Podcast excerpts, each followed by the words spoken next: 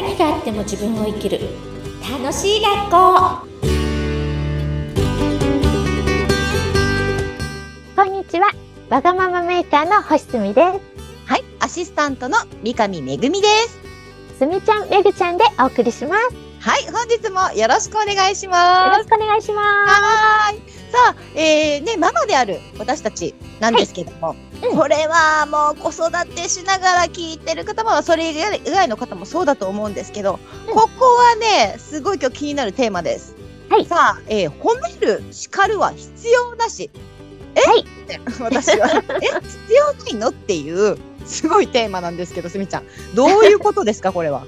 ありがとうございます。子育てでも、あと、あの、学校でも、会社でも伝えたいんですけれども、んうん。褒めて育てようとか、叱り方って難しいよねとか、うんそういう本もたくさん出てます。出てますよね。私自身は褒める叱るは必要ないって心から思っていて、20年間息子を育てて、そして人材育成、保育士、ずっとこの教育に携わってきましたが、はい褒めたことも叱ったことも一度もないです。まず反応 A ですよね。あ、本当？ただ、もう本当に感じるまま褒めようとか叱ろうっていう概念がなくて、感じるままただ素直に伝えてるだけなんです。例えば、はい。私、息子のこと何しても天才にしか見えないんですよ、心から。だからもう思った時に溢れちゃうんですよ。って褒めてないです。一切褒めてないです。溢れてるんですよ。もうなんて可愛いのなんて天才なのって。溢れるまま伝えてるだけ？うーん。でほ、褒めて育てるってなんか意図が入ってないですか？褒めていい、いい結果にしようみたいな。あー、確かに。誘導してますね。そうそう。そこがすごい違和感で。はいはい。うん。褒めるって、褒める必要ないんですよ。思ったことを、うん。もう、もう、あなたの存在が素晴らしいとか、あっちゃうんですよね。あのーすごい、あー、なるほどなっていう感じる部分と、うんうん。あとは、こう、すみちゃんのように思った感じることが、まうだ自分の中で伝えられない。うんそういうふうにしたいけど、どうしたらいいんだろうっていう人も多分、うんいる、いらっしゃると思うんですね。そうですね。うん、そういった方には、どこからスタートしたらいいですかね？えーと、そうですね。私も昔、感情を言葉にすることが全くできませんでした。押さえつけられていたので。で、自分が何考えてるかもし、わからなかったんですよね。だから何でもいいよ、合わせるよ、みたいな子だったんですよ。うーん、今とね。なんでこんなになっちゃったのか、今質問された、あれ、私もそうだったなと思って。ただ、あの、お腹の中で育たなくって、10ヶ月いたにもかかわらず、967グラムで、正規山、10ヶ月いた正規山では日本一ちっちゃな赤ちゃんを産みました。あ、そうなんですね。そうなんです。で、お腹にいた時はまだ自尊心が低くて、私なんかの子でごめんねって泣いてたんですよ。うん私なんかの子だったらブスでバカよっていう、いう体験をしてたんですよ。うんで、その、もう本当に自尊心が低いところから、生まれた瞬間の我が子が3000グラムでも可愛いのに手乗りだったもんだから、うん。もう可愛くて愛しくて、もう儚げで可愛くて愛しくて、手乗りだったから、もうそっから可愛いがもう炸裂してしまい、で、どんなに可愛いって言っても言葉じゃ言い表せない。うん。可愛いの何億万倍可愛いから、つい毎日可愛い可愛いって、まあ保育器に入ってたんですけど、もう可愛い年大切って毎日言ってたらそれが習慣化されました。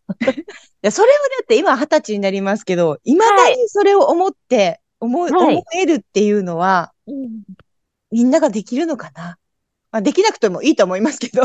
いや、ごめんなさい。それだけうちの子が可愛いってことじゃないでしょうかとか言ってい親ばかりですい。や、でもそれってすごい、あの、溢れてて素敵だなっていうふうに思うんですよね。ねえでもみんなね、我が、あの、親バカになったら幸せですよね。みんなね。そうですね。うんまあだって自分がそう思ったらそうだから。うん、うん。うん周りがどうであれね。そうです。周りから見たら 猿ですよ。はい。いいんですよ。周りから見て猿でも。ねはい。いいです。ありのままを伝えることが、まあ一番っていうふうにね、おっしゃってましたけども、まあ例えばですよ、じゃあ、えマイナス、まあ叱るとは別に、マイナスのことを思ったときに、自分が、はい。まあ、なんかコツがあるっていう風で伺ってるんですけど、伝えるコツが。そうなんです。実はマイナスなことも素直に伝えればよくって、褒めるのも叱るのも同じなんですが、はい。プラスのことはただ溢れるまま伝えればいいので楽ちん。楽ですね。マイナスなことを伝えるときにはちょっとだけコツがある。うん。すべて、あ、コツがあってすごい単純です。あの、主語を自分にして伝えるだけです。私はこう思うよとかですか？あ、そうなんです、そうなんです。な、なんであなたはこんな子なのって言ったら、自尊心傷ついちゃって、私そう言われ続けてきたのでよくわかります。あなたはそんなんじゃ生きていけないとか、はいはい。あなたは世間様に恥ずかしいとか、主語が相手だと、その子はすごい傷ついちゃう。私が傷ついてきたからよくわかるんですよね。でも、私は、私はこう思うよって伝えたら、あ、それはあなたが思うだけで、私の考えとは違うわねって切り離して考えられるので、うーん。マイナスなこと伝えるときはいつもいつも、私はこうした方がいいと思うよとか。うーん。例えばどんな感じで伝えるんですか？私は、今までのこう、経え、験上。な、何があるかな？あ、まあ、息子に関しては、もうなんか、息子、すべて、もうすべて100% agree なので 言ったことないんですけど、社員さんとかに伝えるときは、あの、えっと、なんか、私からは、すごい効率が悪いように見えるんだけど、うん本当はどんな風に考えてるの？って聞きます。あー、うんなんか、スーって入ってきますね。あ、そうそう。そうすると、あ、効率悪いように見えてるんだってことは受け入れつつ、あ、自分としてはこんな工夫してるんですとか言ってくれるんですよ。はいはい。自分の意見もちゃんと。そう、言ってくれるんですよ。だけどそれが、ね、なんでこんな効率の悪いやり方してんのとか、もっと効率よくやってとか伝えちゃうと意見言えないです。もう決めつけられちゃって決。めつけられてね。うん。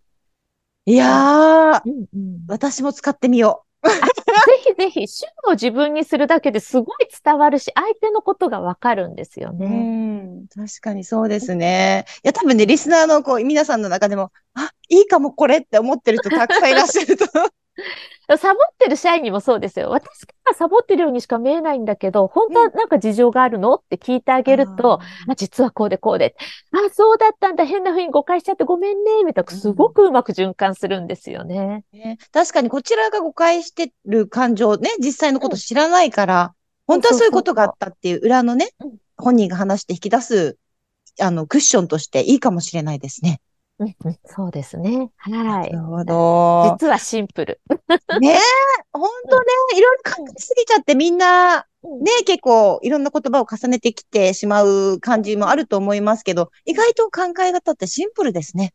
そうです。本当に思ったことをそのまんま伝えるっていうのが基本。で、うん褒めるときはそのまんま伝える。マイナスなことは自分を主語にして伝える。もうそれだけです。